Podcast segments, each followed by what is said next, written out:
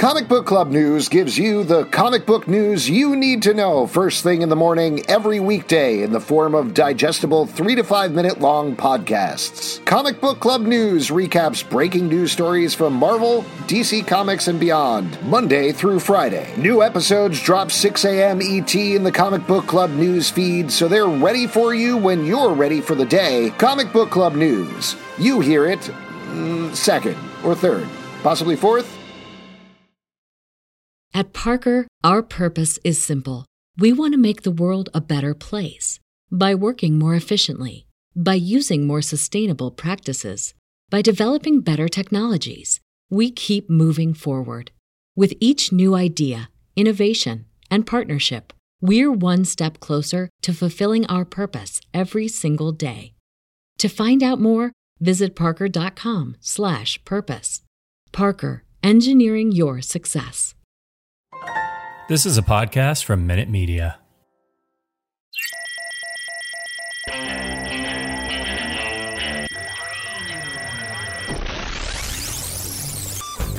What's up, everybody? Welcome to the Stack. I'm Alex.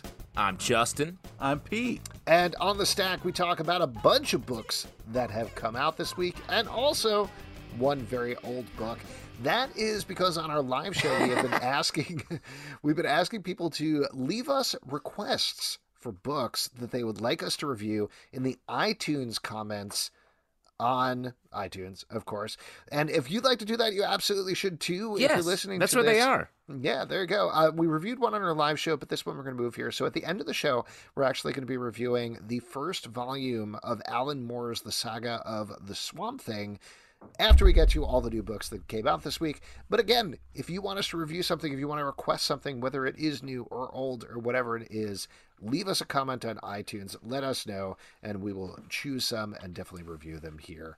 Um, there you go. But let's jump into the new stuff, kicking it off with Venom, number one from Marvel by Al Ewing and Ram V, written by Brian Hitch. So, this is picking up off of Donny Cates and Ryan Stegman's run. Art by Brian Hitch. Yeah. Oh, great. Yes. You said, uh, writ, you said written by Al Ewing and Ram V, art by Yeah. Brian Hitch. Uh, and again, this is picking up off of Donny Cates' run and kicking it off with a new team, though it continues a lot of the plot points there and introduces a bunch of its own. Um, what did you think about this? Uh, Pete, you're a big fan, I think, of Donny Cates' run. How do you think this follows up on that? Uh, I think this is great. I think it, it has like some real oh shit moments. You know, I mean, we do have like Venom in space and that kind of stuff. So it's um, I I, I kind of like what where this is going, what's happening, uh, the continuation of the story, uh, focusing a lot on the the sun here, which is kind of like touching and hopeful, hopefully. Uh, but yeah, I uh, I'm enjoying this. I think it's uh, I think it's cool. I mean, there's a lot going on when Donny Cates left the book, with Venom being sort of the all powerful um, uh, god of symbiotes. Uh, has a Mm-hmm. son, is like tr- transporting his uh, brain also rocking different chains symbiotes. now. Don't forget about the chains. Rocking chains. Yeah. Um, there's a cat who's a symbiote, um, Mm-hmm. and uh, there's just a lot going on. So this is sort of collecting all the information and putting it, pointing it in this new horror villain direction, which I think is a great um, Al Ewing touch here. Um, I'm assuming definitely the style that uh, got the Immortal Hulk uh, book going. I liked it. Yeah, I liked it too. This is just this is a great team. Brian Hitch is always good on pretty much everything. Al Ewing and Ram V have both been on a roll individually and together. So it's great to see them take this on, and it's just so surprising and interesting to see Marvel treating Venom as a top tier character in 2021. But that's exactly where he is. That's where we So are. That's where we are. That's society. That's reality. Yeah, That's like you got to deal with it. Deal with it. It Deal helps. with it. Yeah. Let's move on and talk about two other plucky little comic book characters that are really making a name for themselves. Robin and Batman, number one from DC Comics, written by Jeff Lemire, art by Dustin Nguyen. This is the team from Descender and Ascender coming together to tell a new story of Robin and Batman teaming up together for the first time. Again, great team. This is great. Yeah, uh, I really just wanted to say like the art is bananas, like on the last book, but it's fun to see kind of like a watercolor Batman. You know what I mean? Like a little bit of the Batcave uh, with a little artsy watercolor touch to it. It's enjoyable, um, but also this is kind of like their early kind of relationship of Batman and Robin. You know, some missteps here on both sides. This is great you know, I'm enjoying this. Alfred's alive. I'm very happy about that. Uh, yeah, and also this idea of like, and this is teased uh, at the end, so maybe I'm kind of reading into things. But what if like this thing of like if Croc was also in the circus life? What does that mean for Croc and Robin? You know what I mean? Croc and Robin. Go Croc, Croc and Robin. Robin. um, the, I like this book a lot. The art is fantastic. It's great. Um, the the inner monologue we get of Robin here is really fun, and the idea of him designing the Robin uniform as sort of like a like in your face, yeah, dad. I don't I don't dress like you. Yeah, I wear like underpants on the outside. Is very funny. That's great. And I'd also recommend if you read this book and like it, there's a great book that Dustin Nguyen did called Little Gotham. He did two volumes yes. of it, I believe. Yeah, yeah. Which is yes. also super fun. Um, definitely very different here than what he's doing, but uh, still really good art. And it's got that watercolor Batcave you like so much, Pete. Love Moving it. on to another one, Nyx Number one from Dynamite, written by Christos Gage, art by Mark Borstel. So this is spitting out of the Vampirella books, I believe. So yeah, you know what's going on there. But I will say, despite being a classic Dynamite titty book, Christos Gage knows, and that's what it is. Let's put be that, honest. Uh, put Let's that on the honest. cover. I'm sorry. Alex, you're you're angling for a jacket quote right there. yeah, you are. I'm definitely angling for a Jack and quote is what oh, I'm angling oh, for. Uh, but Christos Gage is, is, such a good writer that he knows how to take this stuff and really elevate it, both in terms of the story and the pathos of this character who has some demon in her, could turn into flame, needs to suck souls, but hasn't really ever connected with a human being. And we see her connect with a human for the first time. So I went in with some trepidation, but as usual, Christos Gage won me over by the end of the book. I agree with you. I thought the story of this book was great. I mean, the art is it's like a lot of like, whoops, my clothes all fell off. Uh, but um, the art, it's good art. Uh, that's just what's happening in it. But the story itself is really cool. Like this character really does like fall in love, and in a way that eh, that I really believed. So it was it was a good read. Pete, I, I you know, I mean, this isn't my cup of tea. So you know, I mean, I'm glad you guys enjoyed it. So good. good. What do you mean by T? What capital T? yeah, spill What's the tea, that? Pete. Spill the tea. Let's move on to something I'm sure you did like then. The Thing, number one from Marvel, written by Walter Mosley, art by Tom Reilly. This is a classic adventure of The Thing as he messes a bunch of things up, uh, tangles with a bunch of dudes. Pete, what'd you think? Well, uh, absolutely fantastic art style, uh, really creepy villains. So, like, great kind of high stakes start. Uh, heartbreaking shit, though, with. Uh, uh, thing and uh, you know his love interest. So that I did not like like like that at all. Great to see Hercules. Uh, been a minute. So yeah, I thought this was fantastic. Uh, it's a surprisingly dark thing story. Um, especially with this the art style. I thought this was going to be more of like a fun thing, like uh, Clobberin' Time style adventure and this is sort of like a dark night of the soul story for the thing and he's maybe being corrupted uh, here which is definitely not what i expected yeah there's definitely a lot of stuff going on it's um, like you said justin a much more complex story than i expected but really well done and to pete's point the art is great Moving on to another one, Undiscovered Country, number 17 from Image oh, Comics, oh, yeah. written by Scott Snyder and Charles Soule, art by Giuseppe Camuncoli and Leonardo Marcello Grassi. In this issue, they are continuing to try to find the perfect song in order to escape the current area of America that they're trapped in. And unfortunately, the Crossroads Devil is after them, which sounds like a bunch of crazy nonsense that I just said, but it all makes sense in the context of the book. Uh, what do you guys think about this issue? Yeah, I really think uh, this is this comic right now is just cooking. Like it, the the story is really moving. Like everything is kind of like happening and coming to a head. It's it's very cool and interesting, and the twists are coming at, at like a clip now that I can really kind of like appreciate and enjoy. Art's unbelievable. I'm I'm having a great time. There's a ton of creativity. Uh, kind of got like a cool oh shit last page kind of thing. A lot of amazing back matter in here too. Yeah, I'm really enjoying this.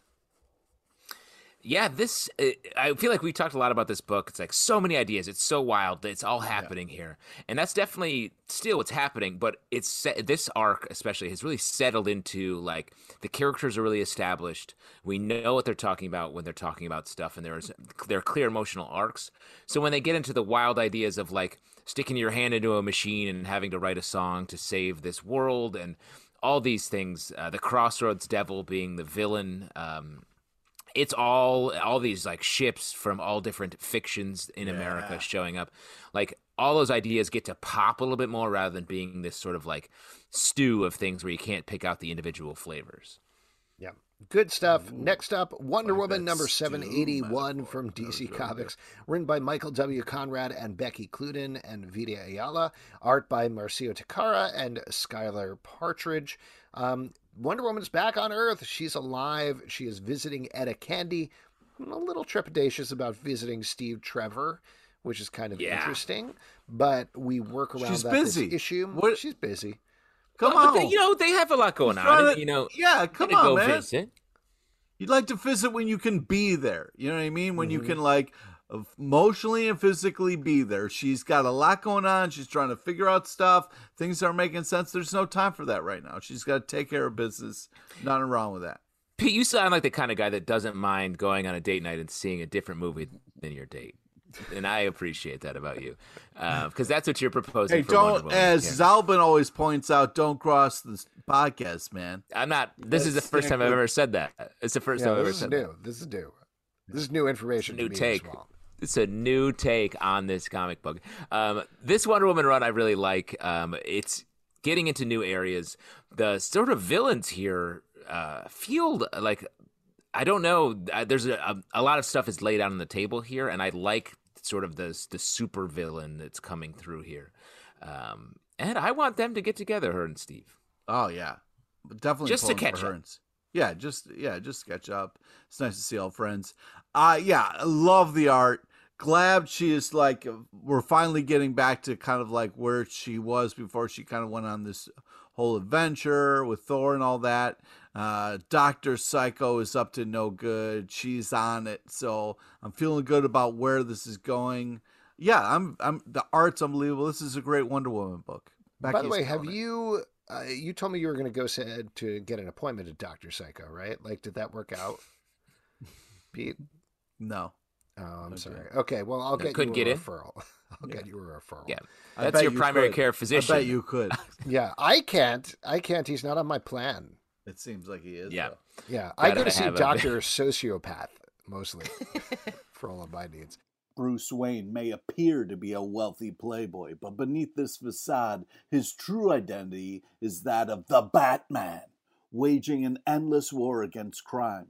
Join the Cape Crusader in Batman, the audio adventures, the first scripted audio original featuring Batman and his villainous rogues gallery in a world premiere story of life and death in Gotham City debuting exclusively on HBO Max, starring Jeffrey Wright as Batman and a who's who of incredible Saturday Night Live alums.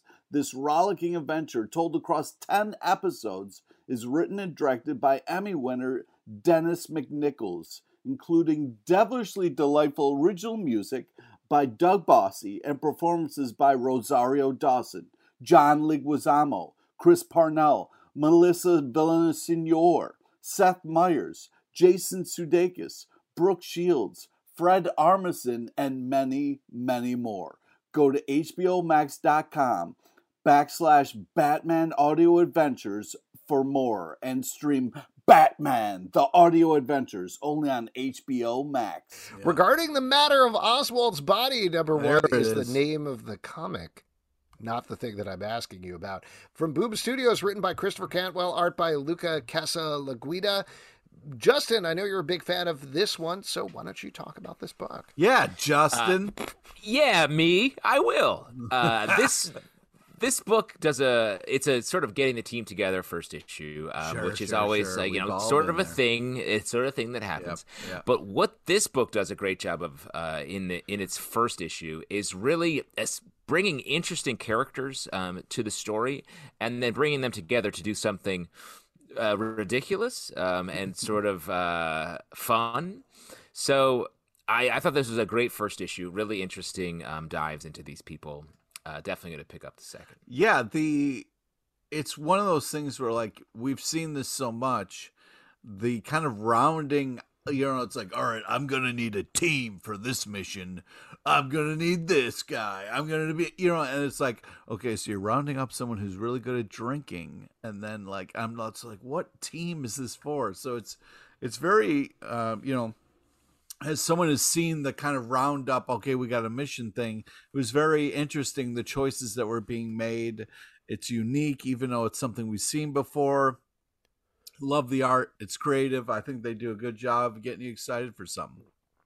Well, and I think the thing that we haven't mentioned here is that it's all during the last Yes. couple of days before John F. Kennedy is assassinated, and it all ties somehow into Lee Harvey Oswald. So Yes, he's the Oswald in the title. Right. So there's a whole conspiracy element. There's some front matter and back matter that tease a lot of conspiracies around the death of JFK. We haven't gotten to how this ties in or why this ties in yet, but just in terms of that, it's seems to be a little bit more of I would say almost an action oriented companion to Department of Truth.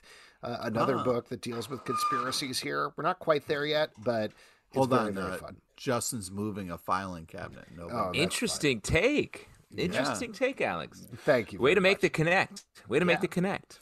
Let's move on and talk about Stillwater, number 11 from Image Comics, written by Chip Zdarsky, art by Ramon K. Perez. Now, if you haven't listened to last week's live show, where we had Chip on and he talked about a bunch of stuff, including, I believe, very briefly, Stillwater. But in this issue, they're dealing with the fallout of what happened with the change of government in this town where nobody ever dies. Turns out, old government, new government, very similar to the old government in some pretty Classic. bad ways, and things get even worse by the end of the issue. Um, what'd you think, Justin? I was trying to decide who I would Um, go to. I feel like we went to Pete last time, but maybe I'm wrong. I, I, you're putting a team together. Uh, is what you did, and you went with me first. And I bet your next move is you're going to assemble Pete into this team. No, I have an explosives fully formed. expert right off the mic, so I'm going to go to them next. Oh wow! I look forward to that person's take on this comic book. Um, I like this book as well. I've I feel like the the last arc took us in a, a sort of a surprising direction with who is running shit in Stillwater, and so this is picking up the pieces to that, and um, then we're back into like, well, we got to kill this person because they did something we didn't like.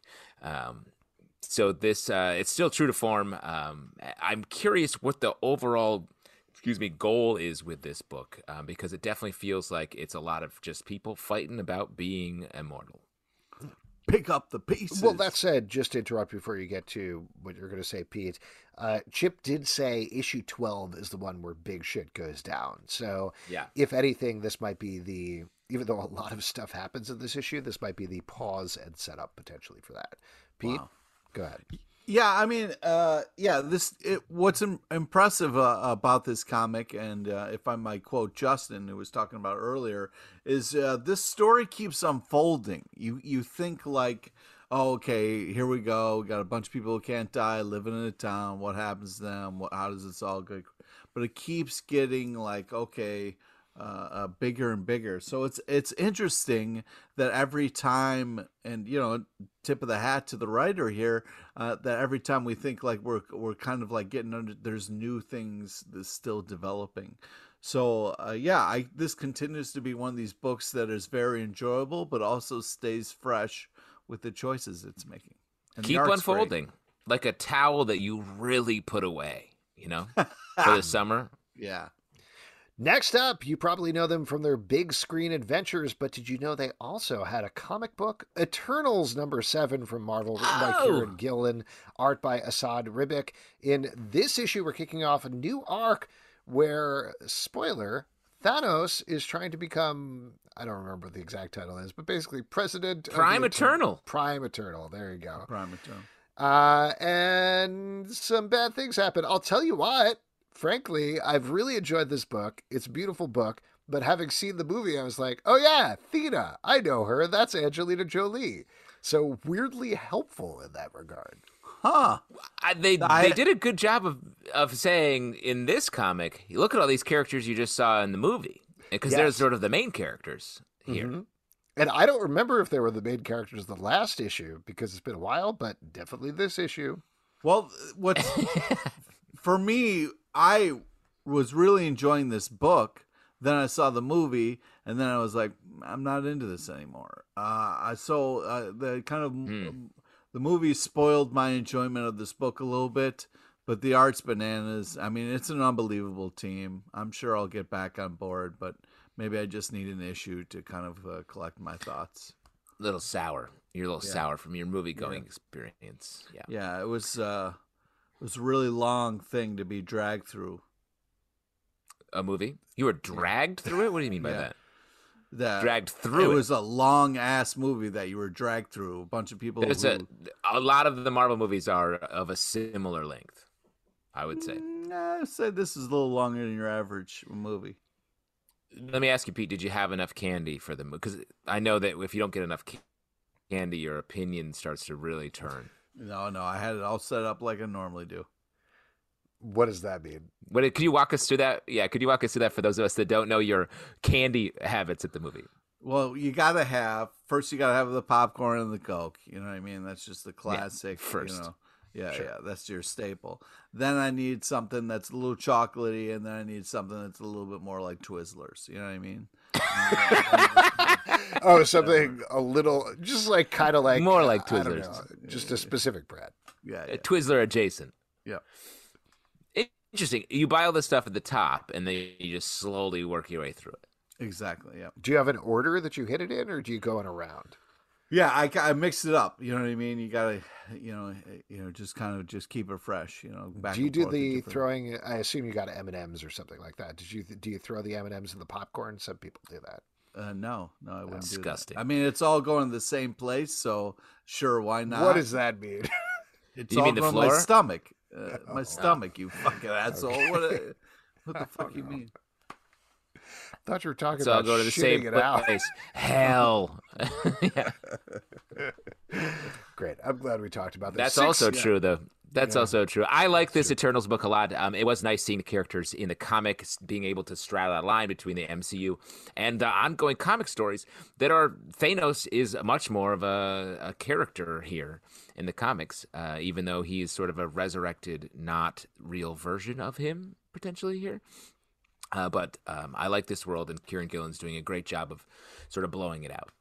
Agreed. Six sidekicks of Trigger Keaton, number six from Image Comics, written by Kyle Starks, art by Chris Schweizer. Oh no, What? that's six six six. Oh, oh shit! It's not Yeah. though. There's only two sixes. I just said s a lot. Wait, no, it's six sidekicks. Side kicks. Oh yeah, okay. Yeah, there you go. We're your- okay. We're your okay. accent Don't worry about is it. what it is. Uh, Accent. If I said six six six though, uh, that would have been nice because you could have joined those Twizzlers you love so much in hell. Hell. In hell. All going to the same place, snacks. Hell. Your hell. Your hell is my stomach, snacks. And I'm sitting you there right now. So this is the final issue of what is hopefully just the first arc of this great, great, very funny book about a bunch of sidekicks who teamed up together to find out who murdered this Chuck Norris jerk type that they all worked for at different times. Uh, we do get a tie up to the mystery here. It's very fun. The action is great as usual. The solution at the end, what happens right at the end of the issue, is a lovely, hilarious twist as well. And it does set it up for more adventures in a very clear and obvious way. I thought the series was great, and if you haven't picked it up to the individual issues, then you definitely should. Uh, there will be a collected volume coming down the road, so definitely pick that up. It's a great book. This is the funniest book I've read in a long time. Actual great jokes, uh, great characters coming together for a big, fun, uh, goofy action ending to this comic. One of my faves uh, of the week.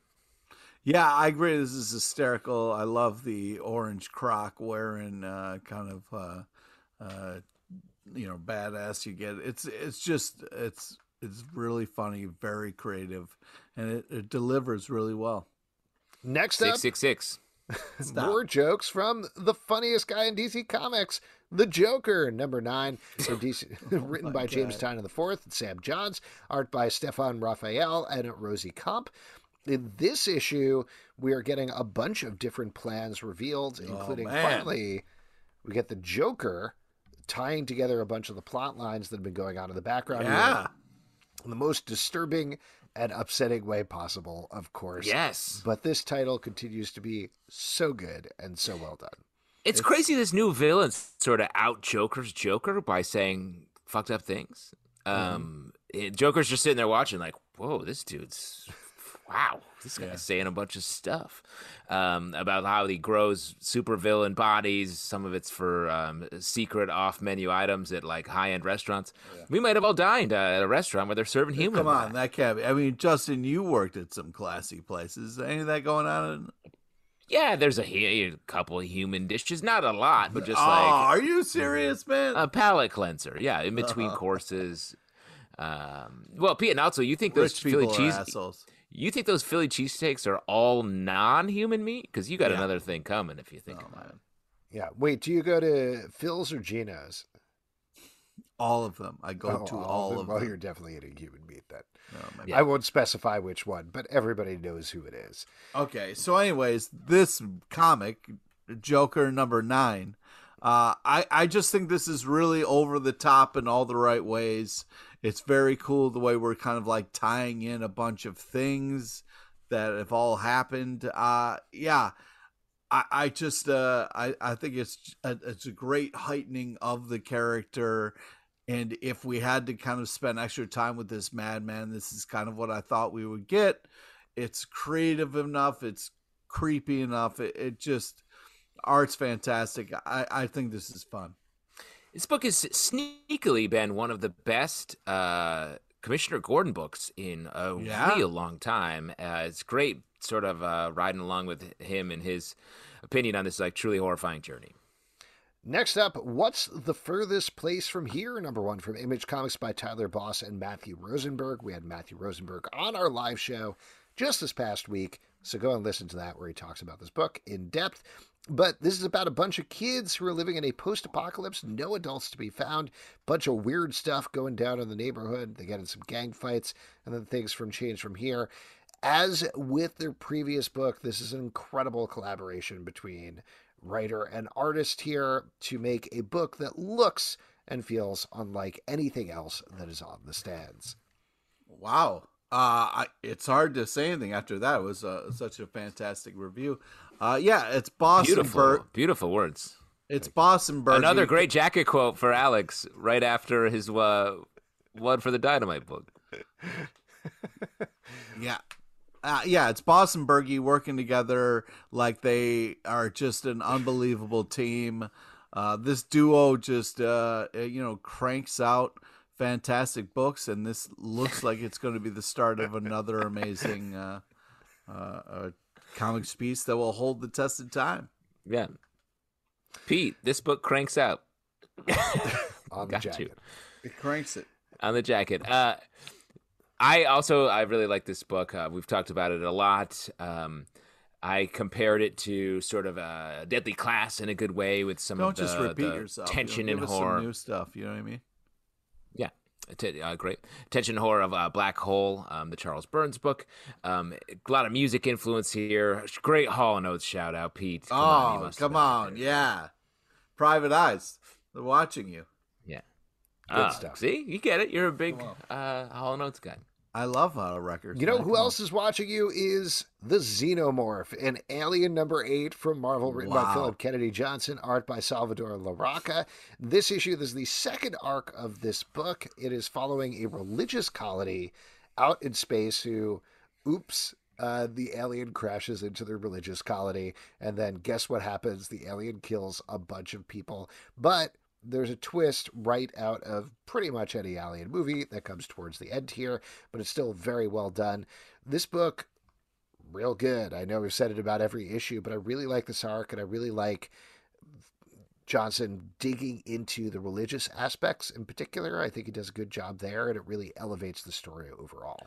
I mean, the art is just phenomenal in this book. There's just really amazing panels. It does this thing where it's like the art and the story almost makes it feel like it's not an alien book, and then all of a sudden it's like, oh yeah, it's fucking. That's when the alien shows up. Yeah, yeah, and then the alien shows up, and you're like, "No, fucker! You thought you were in this alien." artistic indie book that's really examining religion."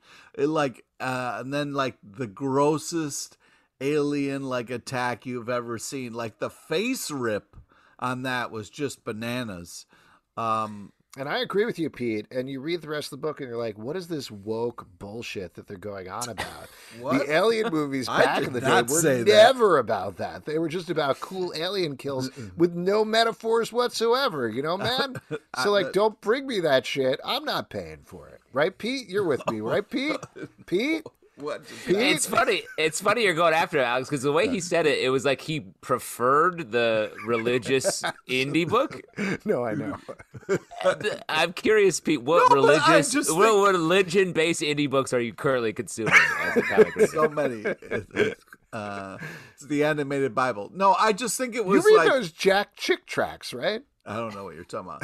Anyways, I just think it was like it does a great job of like kind of walking away from what we want a little bit and then bringing it back right at the perfect time. I- I think it's a creative, cool kind of way to go at this. Anyways, I- you know, we've seen so many alien books. I thought it was a cool start. So sorry. No, no, um, I'm No, it's I, I'm not at agree. all getting on you. There are people out there who repeatedly are like, God, oh, the new alien stuff. Can't believe they're dealing with societal issues. They never did that in the original Alien movies. It's like, I, I think maybe you haven't seen the original Alien movies. Well, plus the more the recent ones have been like about a religious colony that encounters aliens. like, It's like this is it, guys. Uh, anyway, this book is absolutely great. Why don't we move on? Talk about Sea of Stars, number eleven Yes. from Image Comics, written by Jason Aaron and Dennis Hallum, art by Stephen Green. I believe this is the last issue of this book, right? It certainly seems to be wrapped up here. Potentially, uh, we get the story of this kid and dad who have been separated. They're fighting vast forces out in space, but it finally comes to a close here in really poignant fashion that I enjoyed quite a bit. What about you guys? Yeah, I was just so happy that the father and son are finally reunited. I mean, They that was so out. stressful. It was so stressful for so long. Um, but now they're finally together. Yeah, it's a.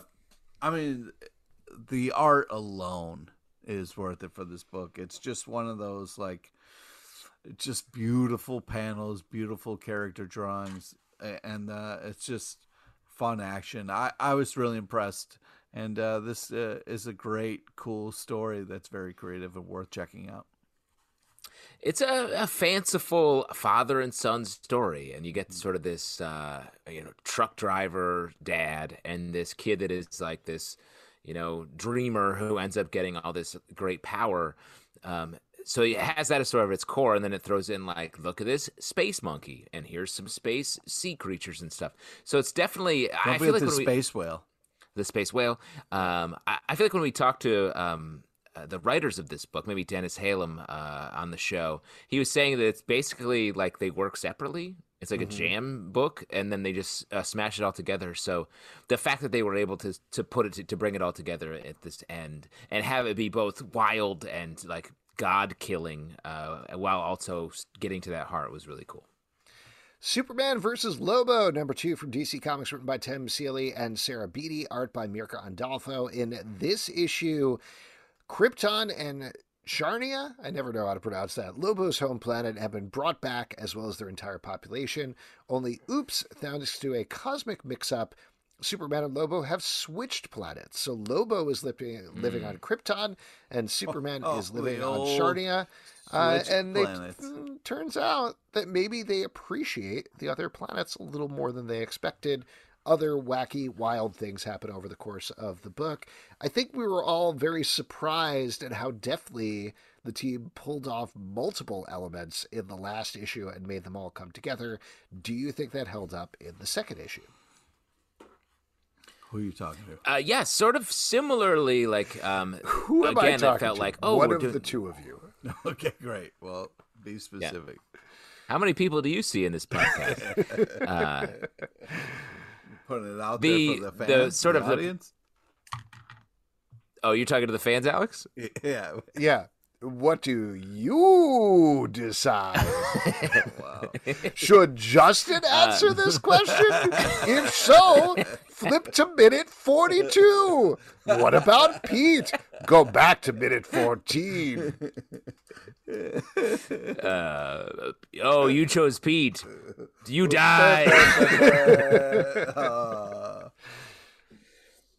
Um, what I was going to say is, at the premise being sort of like you got peanut butter by chocolate, you got chocolate by peanut butter, and then um, they really dive into the sort of continuity ramifications of uh, Lobo and Superman being on each other's planets, and again, sort of go deep on it while still doing like a fun book. And I um, like Superman and like Space Wolverine is another character. oh, you fuck yourself. You couldn't go the whole. I was really. Pete, you love go- Lobo, though. What did you Yep. think about this book? Okay, so here we go. This is going to be long-winded. Uh it's weird, but also fun. Oh, okay. I get I get what you were doing there.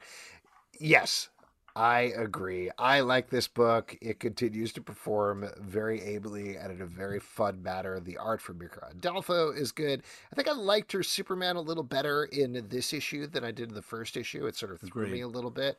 Um, so maybe she got more of a handle on it. But Lobo continues to be great and just fun character designs across the board. Yeah, it's a it's an interesting idea, well executed. I I I, I liked it more than I thought.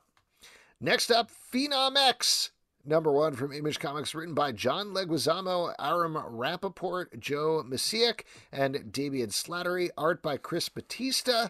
This is about a new breed of superhero who are mostly from prisoners, and it clearly is supposed to be a starring vehicle for John Leguizamo. Possibly a screenplay turned into a comic book. I'm not sure. You decide. Very well could be. I will say though, because I was thinking that as well, but John Leguizamo is a little bit maybe too old to be this guy He might be a little Yeah. too old. at this point in his career, right? I mean, he might be that despite the ripped though. intention. You know what I mean? He might. I don't know. Yes, I, I don't know. I uh, do you have any pictures, Pete? no, Yeah. not on me. Oh, Uh, okay. yeah, it was just it's kind of weird to see his face on the uh, kind of like action dude a little bit. Um, and it, it threw me off a little, but then once I kind of got into the comic, it didn't it didn't throw me as much. Uh, but yeah, this was kind of like, uh, you know, what if John Leguizamo had superpowers? Which I mean, he's hilarious. I'll see that guy doing anything, so why not? What did you think of this one, Justin? Um, I think it- this book goes uh, sort of bends over backwards to be like, this is why this is happening. And I felt that for the first sort of like third, I was like, oh, this is a fun superhero story. Um, this character seems fun. And then there's just there's a lot of track laid to get us um, to the to him getting his powers, and um, I just didn't didn't need just follow just tell us a story that you do at the beginning before you do the flashback. I was ready to just go along with that. Yeah, it feels a little overstuffed here in the way that maybe it would work if this was a screenplay, but just looking at the pages, so many paddles, so many words on every single page. It uh, this is why I go to the screenplay thing. It just feels like they took it and kind of put it onto a page. Maybe it'll open up a little bit now that they have the origin stuff out of the way. So I would be curious to check out Yeah. the second issue. Um, but that it is what it is. Next up, Action Comics number 1036 from DC Comics, written by Philip Kennedy Johnson, Sean Lewis, art by Daniel Sampere and Sam Basri. This is the kickoff of the War World saga that they've been teasing for a very long period of time. It's also a spinning out of Superman and the Authority, giving us a little bit of a connection there in terms of everything that's been going on with all of the Superman books. This is very dark and also in a different way very much in philip kennedy johnson's wheelhouse i think in terms of the storytelling um, justin you've been a big fan of his run on action comics and superman what'd you think about this one I love uh, PKJ, and this um, this is another great book. Like, uh, there's a, just a great scene where uh, this older, uh, sort of wise alien is sitting there and uh, talking about how placid and understanding uh, he's doing great work, and then the um, the person meeting him says the wrong thing, and he totally flips. I thought it was just a great standalone comic book scene setting up this guy as some sort of like secretly uh, evil uh, person, uh, revealing that this alien race that has uh, been killed. Superman goes through a bunch of like horrible stuff here. Um, I like I like the uh, the team that's around him. It's it's a fun, different. We don't have to have it be Batman, um, and having to deal with all that uh, continuity. It can just be the Authority, where we can do new stuff. So this is really good. I thought this was intense. Uh, love the uh, crazy kind of build up to Mongul, uh, uh, and that's that's a lot of uh, spiked people there. That's that's that's some intense shit. And when we're saying spiked people, There's we're a lot not of talking points. about like they're full of uh, fireball shots or anything like that. We're talking about they're on spikes, man. Yeah, they're on spikes. Yeah. Great book. Next up, Man Eaters the Curse, number five from Image Comics, written by Chelsea Cain, art by Kate Niemczyk. This is the final issue of this title, which has been one of our favorites for the past couple of months, as the kids at this camp who have been searching for the rest of their campers find out a fun little twist at the end there in terms of their situation. It is riddled with the usual amount of little interjections and other things going on artistically. But uh, what do you think about how this tied up? There's a sticker that they're that's drawn into this book that's uh, it's it's it's tremendous, Yeah. and it took me back. To Oh, being- yeah? to getting that sticker. Oh, 100%. I like this book does such a great job of like using a bunch of like nostalgia hits um, throughout and all the the different like art pages that are interspersed in between uh, in the story. There's some great use of um, photography in this book, uh, which I thought was really cool. And the story's fun and weird and different. Like this is a comic that pushes the form in a way that uh, that I really liked and haven't seen in a while. A lot of mashup here. Yeah, I, I, this continues to be very creative and very fun. Uh, great use of like a lot of different ideas, but together it all works. Yeah, I love the old scratch and sniff kind of sticker look. Uh, yeah, it it feels like it's just such an interesting creative mashup of like different ideas, but also different ways to show things. Uh, yeah, I was I it was it's been a great series, a ton of fun. And very funny, too. I don't want to underplay that because it's made me laugh out loud several times, including here in the last issue. This is one that probably will be collected as a volume, but I would recommend find the individual issues if you can, just because they're such good Yeah. package is in and of themselves. Great series, really good. Next up, Batman, the Imposter, number two from DC Comics, written by Mattson Tomlin, art by Andrea Sorrentino. This is a younger Batman who, as you can probably figure out from the title, has been. Um, uh, oh my God, why am I blanking on the word? Impostered. Um, superheroing. Is that what you're gonna say? No, no, no. It's Battering. not impostered. I wanted to say impostered, but that's not the word. Uh, It- Copycatted. impersonated? impersonated. Imperson- Jesus there we go. Christ. Yes, there you go. wow. You were gonna say buy superheroing. No, I was going to say impersonated, but I couldn't remember the Hang word on, I got to print something out. He's imp- he's Wrong imposternated. podcast. Imposternated. And it's a very different continuity as well than we're used to with Batman. There's a lot of different stuff going on Yeah. here. We like the first issue, or at least I definitely remember liking the first issue mostly because Andrea Sorrentino's art is so good. Banana's good. Yeah, and it's worth it for the art alone. Pete, what did you think about this one? Okay. Uh, so this is like this kind of like different take on uh, uh, Batman, and and the, you know, I mean, we get a little bit of like Batman admitting he's in love here, which is kind of crazy and and different. Uh, but then you worried about like maybe uh, Bruce doesn't have all the right intentions, and you know you kind of like in a rom com worried like oh it started for the wrong reasons, but th- there's real love there. So I like this kind of rom com Batman meetup, but also what if it was a little bit more realistic and Batman saw a therapist. What did you think of the fact? wow. What did you think of the fact that Alfred is alive in here? You love Alfred, right? Yeah, yeah, you gotta have Alfred alive always. And well, he's also an asshole who hates Batman. What do you think Yeah. about that, Pete? Well, that part was not real. I mean, But he's was probably- alive. he's a But he's nightmare. alive. It's probably a nightmare or something. Yeah. Do you want a living? Uh, do you want a living asshole Alfred or a dead nice Alfred? Dead nice. Oh wow. Well, that changes my life plan, I guess. I, I'm your Alfred in a lot of ways. Um, this does have a lot of surprising stuff. The Commissioner Gordon being sort of run out of town. Um, the Alfred being an asshole at the beginning and being like, "Can you give him some pills or something?" Um, Was uh, funny and weird. Um, but I do like Batman in Love. I love Batman in Love. I love uh, this. I feel like it's not going to end well, unfortunately. But I, uh, I wish we had more Batman or Bruce um, in a good relationship. Next up, A Righteous Thirst for Vengeance, number two from Image Comics, written by Rick Remender, art by Andre Lima Araujo. This issue we are picking up where our, I don't know, I was about to say hero, but I guess main character, we don't know exactly what he is yet. Guy.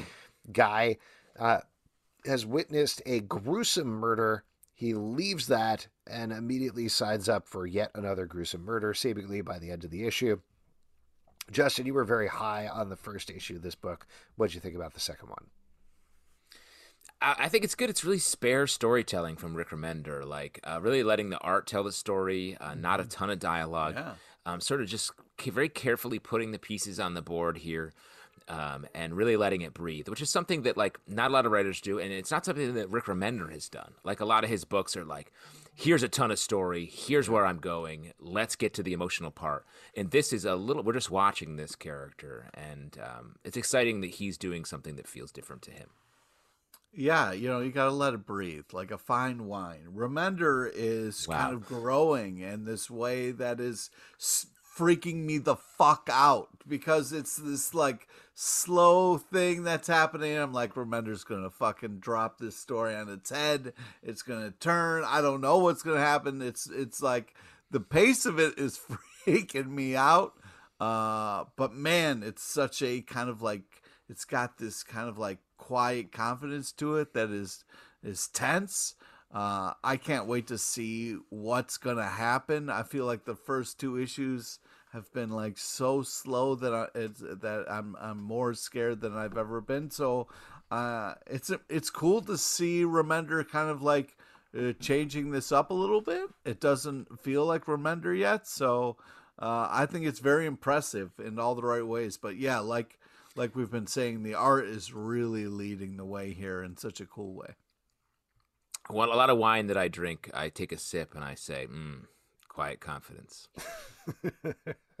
oh, you went to that vineyard that I told you about, the Quiet Confidence. Vineyard. yes. Yeah, yeah. Uh, it's great. I love Better than loud uh, embarrassment. Loud, loud yeah. yeah. Uh, last but not least, as promised at the beginning of the podcast, we're going to talk about the saga of the Swamp Thing, Volume 1, written by Alan Moore, art by Stephen Bissette and John Totleben, among other people. Now, this is, I believe, the first six issues of Alan Moore's run on the title. And to give you a little bit of the background here, we've talked about this a lot on the show. Justin, you've read the entire run, I believe, yes. of Swamp Thing. Great. Pete and I have never read it. And No. whenever we've got the what is your secret shame that you've Mm-hmm. never read this book question on the show, which crops up relatively frequently. Both People want to know your shame. Yeah. they want to know your What are you most ashamed of? Tell us the most shameful moment in your life. And of course, for me, it's uh, that I never read Saga of the Swamp Thing. Pete, we won't get into for legal reasons. That's but, right. Yeah.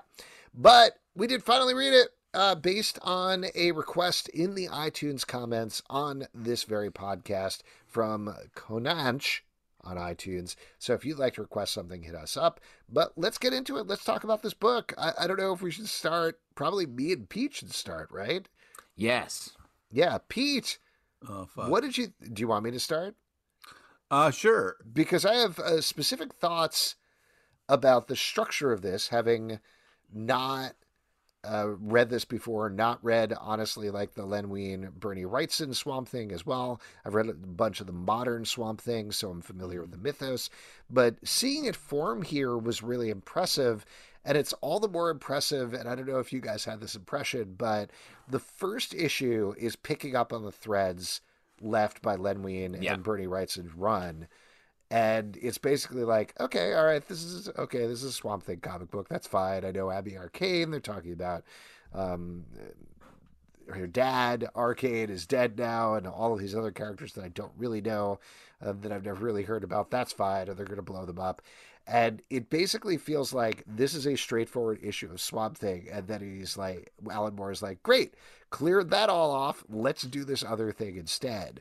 And Yeah. it's almost a more dramatic way. I, I don't know if you guys remember this one, but Frank Miller's run on Daredevil, I've always loved how you can see Frank Miller's style developing over the course of that run, where he goes from like, I'm doing a Marvel comic book to I'm doing a Frank Miller comic book about at 20 or 30 issues later.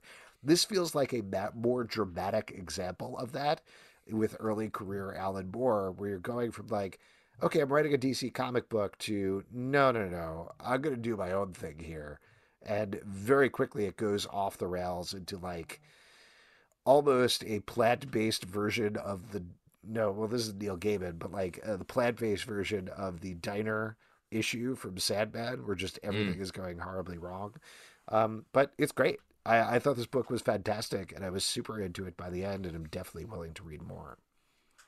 Oh, that's great. Uh, yeah, Oh, thanks, Pete. yeah. I think. it- I, I'm getting an impression that maybe you didn't like it, but go ahead. Well, here's the thing. First off, like artistically, um, like the stuff that they're doing, the paneling and where there is no panels and these ideas are beautifully kind of transforming across the page in a way that we can kind of follow, but it's kind of like all one giant picture. It re- really reminds me of like, you know, the Batwoman stuff uh, that we were really loving, uh, uh, and and like artistically really cool stuff. Uh, the problem that I'm having is because it was written so long ago, and you know I've seen so many different iterations of it now. Like going back, I can't really appreciate how groundbreaking it is. You know what I mean? So that's a little frustrating. And plus, like I'm re- realizing that the one of the reasons that I kept starting to read this and putting it down is I, don't really. Okay, this is hard for me to say. I don't really like Swamp Thing. Comics. Oh, Uh, Pa- oh, plants? Uh, Plants. No, no, no. swamps. Uh, I, Things. I, See, swamps are things. You hate swamps and things, and the fact that they're together in this book is a. I, I just, you know, it's just it, Swamp Thing talking to himself out loud a lot, and it's just weird for me. And like Justin Well- likes it when we get inside characters' heads. I Yeah. don't, especially when they're trying to be deep. Um, so it, that part was really hard for me, but uh, I could uh, really appreciate what this was, especially for the time. Uh, very cool, very stylistic, kind of tripped out, but deep and kind of thoughtful in, in a lot of different ways that I appreciated and liked. But It's- unfortunately, like Swamp Thing as a character, I, I, it's hard for me to be like, "Yay, this is fun." it's interesting to me that you, to hear you say that, Pete, because I know you love the comic concrete. Yes, Um, this to me feels like a, a a perfect comparison to that, and like almost like a stepping stone into concrete. really. Um, so I'm surprised. Another comic where you're in the main character's head all the time, like thinking and grappling with the his surroundings while not a lot is happening. It's just a lot of him philosophizing and thinking about the world around him.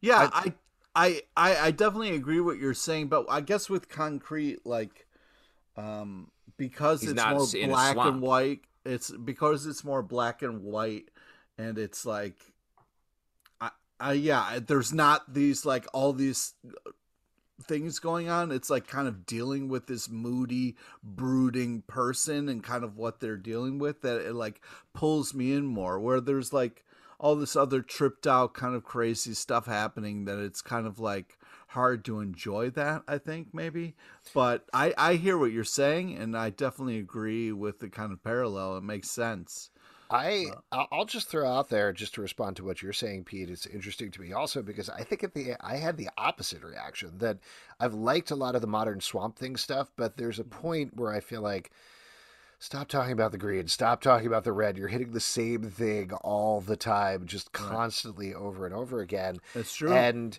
reading this felt like a breath of fresh air in a weird way because I could see what everybody has been clearly going for for decades since and not quite hitting in the same way. And this is setting the blueprint for those things. As Alec Holland, for the first time, well, Swamp Thing realizes he's not Alec Holland. He is just a plant man. There's a point in, I think it's the first issue, where they shoot Swamp Thing. And I read that I'm like, well, that's not going to kill Swamp Thing because he's a plant man. And that's exactly what they explore there. They're like, you can't kill a plant man. And that's clearly the first time they've done that and gone through that. Something that has led to this very overpowered Swamp Thing in current continuity where again, I like even the current Swamp Thing run, Yeah. but he's so overpowered where he's like, well, nothing can kill me, and I can travel to literally anywhere on the planet with Flaw to anywhere in a plant, and I'm made of plants, and I'm connected to all plants at all times, so I know everything that's going on. So to take him back to this place where he's discovering this and exploring this makes it much more exciting, makes it this level of discovery. And giving the focus over also to Jason Woodrue in Yeah. these first couple of issues, a villain who, again, has eventually become, in a very similar way to Swamp Thing, overpowered and over the top. And seeing the Justice League for the first time be like, this guy's a joke. How is he doing this stuff? How is he taking over all the plants of the world? And who possibly can stop him in trying to work through this? Then see Swamp Thing come in and deal with the situation in a very specific way, in a very philosophical way. I thought was really exciting. Yeah. I, I, I also like there is this thing where it's like there is so much cool art stuff going on. Like I- just um I don't know. And then the words don't uh, some sometimes it falls short of it a little bit. And I think it's just because of the time. Um I, I don't know. I don't know how to explain it, but I kind of feel like there's a part where uh, you know uh, Swamp Thing read the file and he's like, "Hey, what did you like?" And then he loses his mind a little bit. I kind of felt like that a little bit in Swamp Thing, where I was just kind of like, uh, you know, it's it's it's so it does so many different things and it is really cool. Um, but I yeah I don't know. There's something about it, and I, I've been having a hard time putting my finger on it that that's keeping me from really enjoying it. And uh, yeah, I don't know. Maybe it's just my own bullshit or something. I don't know. well, there's a lot of stuff in here, and I think later in the run, it really solidifies um, sort of what the the story points are. But uh, I would say keep reading uh, because it's definitely worth reading the whole run. You get into a lot more like uh, trippy things. The um, Swamp Thing Abby relationship is really cool. It's great, and I think issue like 25 uh, where they have their first like hanging out in the swamp scene um, in this run, which I really enjoy. Um, so yeah, this is great. I would keep reading. Um, if only someone else would challenge you guys to all of us to read the next trade no, don't. of this. Come on, stop. I mean, the other thing. Slowly, yeah, the other thing that I'll throw out there on the uh, doesn't age well. There are things that do not age well in here. There are certain Yeah. views towards women and their relationship with men. Thank that, you. They were little. Is that the thing that was bothering you that you didn't want to talk about, Pete? No, that's not. It's just there. There are certain things because of the time that kind of Sure. There's that. I mean? There's Yeah. also an autistic kid in here that is uh, ultimately, I think, where they end up with is okay, but there's kind of some dicey things in terms of how they treat him that don't hold up. But that's the you can expect that from a comic that is decades old. I think in this case, you don't need to necessarily forgive those things, but you can look at those things. Acknowledge those things and it also acknowledge the things that do really work here. And ultimately, like you're saying, Pete, the art is absolutely gorgeous. The layouts are amazing. Um, I did. I love that sequence with Swamp Thing being reborn and breaking out. I thought that was very cool. And overall, I really like this book. And if somebody does challenge us, I would love to read the second volume. If nobody does challenge us, I'm definitely never going to read it. Yeah. And there you go. That is Really it. challenge based. That's it for the stack. Uh, if you would like to support the show and other shows we do, patreon.com slash comic book club. Also, we do a live show every Tuesday night at 7 p.m. We sure do, YouTube. Alex. Come hang out. We would love to chat with you about Swamp Thing and only Swamp Thing, iTunes, No, Android, other Spotify, things. Stitcher, and the app of your choice. Subscribe, listen, and follow the show at Comic Book Live on Twitter, comicbookclublive.com for the to come for this podcast. and many com. more. To come. Until next time, Like we'll see tell. you at the comic book shop.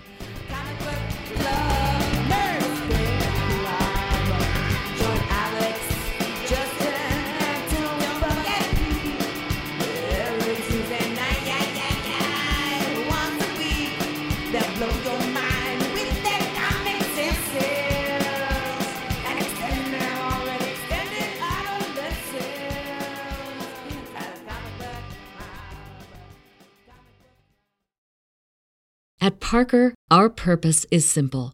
We want to make the world a better place by working more efficiently, by using more sustainable practices, by developing better technologies. We keep moving forward. With each new idea, innovation, and partnership, we're one step closer to fulfilling our purpose every single day. To find out more, visit parker.com/purpose. Parker, engineering your success. Say goodbye to your credit card rewards. Greedy corporate mega stores, led by Walmart and Target, are pushing for a law in Congress to take away your hard earned cash back and travel points to line their pockets. The Durbin Marshall credit card bill would enact harmful credit card routing mandates that would end credit card rewards as we know it. If you love your credit card rewards, tell your lawmakers hands off my rewards. Tell them to oppose the Durbin Marshall credit card bill.